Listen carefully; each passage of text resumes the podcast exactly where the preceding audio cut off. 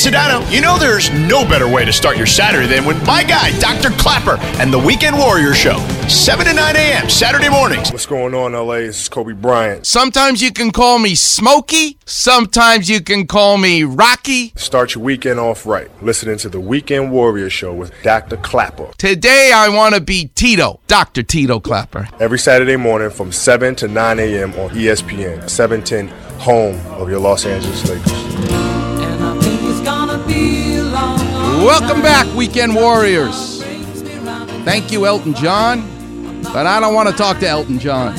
I want to talk to this man right now, one of the greatest influences in my life, and I cannot believe he's the guest, but I'm so over the moon. The great Mark Spitz. Mark, thank you so much for being with us this morning. My pleasure. Oh, God. Can I play you a soundbite of Duke Sure. Kahanamoku's sister? And I just want Michelangelo's dead 500 years. I can't talk to him, but I can talk to you. I want you to tell me what you think when you hear Bernice, the sister of Duke Kahanamoku, talking about how Duke Kahanamoku, also an Olympic champion, learned how to swim. Must have been wonderful being raised on a, an island paradise, Duke. Uh, what was Duke's childhood like, Bernice? Ralph, Brother Duke's childhood days were spent in the water and on the beach. But my father taught him how the old-fashioned method to swim when he was only four years old. What was your dad's uh, method of teaching you, Duke? Well, uh, that's a long story. Yeah. As I say, But he did it. he threw you uh, kind of over the outrigger canoe over, between. the, over the canoe between the two outriggers. And know, I was splashing all over the place. Save yourself or drown. Are you kidding me? What does that sound like to you, Mark Spitz? I don't know. It sounds like a program that was called "This Is Your Life." I've seen that program.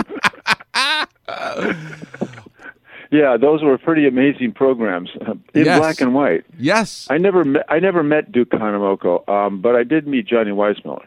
you did. fact, Well, he was actually in the stands, sitting about a row and a, I guess a row or two in front of my parents, who were seated with Kirk Douglas, ah, watching watching me swim in Munich.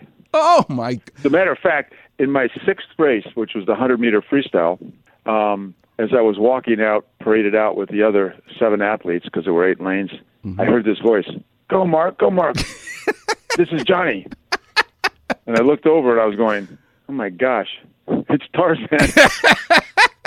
Listen, I have a soundbite. Listen to this one. This is Johnny Weissmuller with Duke Hanamoku on that very show. Listen to this.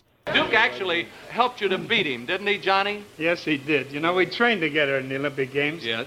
And this big lug, he just gave me all the confidence in the world. Well, this is a thrill to see you two together. The guy who finally broke his record. Even though he had a feeling that you were going to beat him, he helped you? Well, sure. He used to watch me train and take care of me. He made me so, made me go back and get in that pool and work up and down. He was just like a big brother to the boys. He gave me the workout. Yeah. but you know, funny thing, he never he never worried much about himself. All he wanted to do was be sure that the United States got that one, two, three in the Olympic right. Games. That's Johnny Weissmuller. Is that amazing? Oh,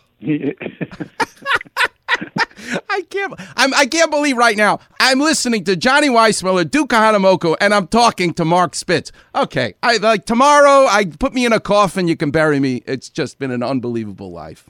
What's most fascinating are the many things, and again, I can't thank you enough for you never even knowing me. I still haven't shaken your hand. I've just spoken to you. But as a Jewish guy growing up in New York, about a million miles away from you, how much you influenced me and so many people, not about swimming, even though I swam on my high school team wearing your Speedo designed, you know, trunks, but the fact that you did so much meant I, why can't I do so much also? And it's just such a beautiful story. And here's Duke Hanamoku doing the ultimate aloha spirit with Johnny Weissmuller, just doing good for goodness sake, inspiring people. Mark Spitz, that's what you've done to so many of us. Uh, and so, on behalf of all of us, thank you for everything that you did. I mean, maybe you don't hear it enough, you hear it too much. I'm just telling you thank you. But I'd like to ask you a few questions if you don't mind. sure. You talk about going to Indiana instead of going to Stanford to follow this coach, Counsilman. Teach us what, and you say You became a better swimmer because he was your coach instead of the Stanford coach where you initially wanted to go.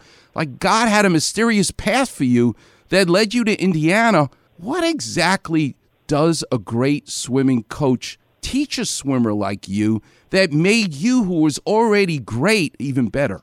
Well, I think um, that's a very interesting question, and it has quite a lengthy answer. But the short take your story, time. Uh, no, the short the short answer is is that he was a great motivator, and he met he made everybody that he came in contact with feel that they were the most special person on the team. It didn't matter whether or not you came to the university as a world record holder or he was still developing your skills. Although at the level of getting uh, collegiate swimming, I mean, you had to be pretty good because everybody was there under scholarship, so you just couldn't actually, you know, work out your craft for four years while you were there.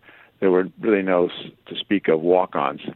So, um, you know, he he was very interested in us as uh, as athletes, but he also was very interested in us as human beings Hmm. and and perfecting our skills uh, intellectually, Hmm. so that we were there academically to also complete four years of college and hopefully have a degree. Hmm. As a matter of fact, I was just on a uh, on a blog for about an hour a day for eight straight days while we just got through with our Olympic swim trials Hmm. that were in uh, Omaha, Nebraska.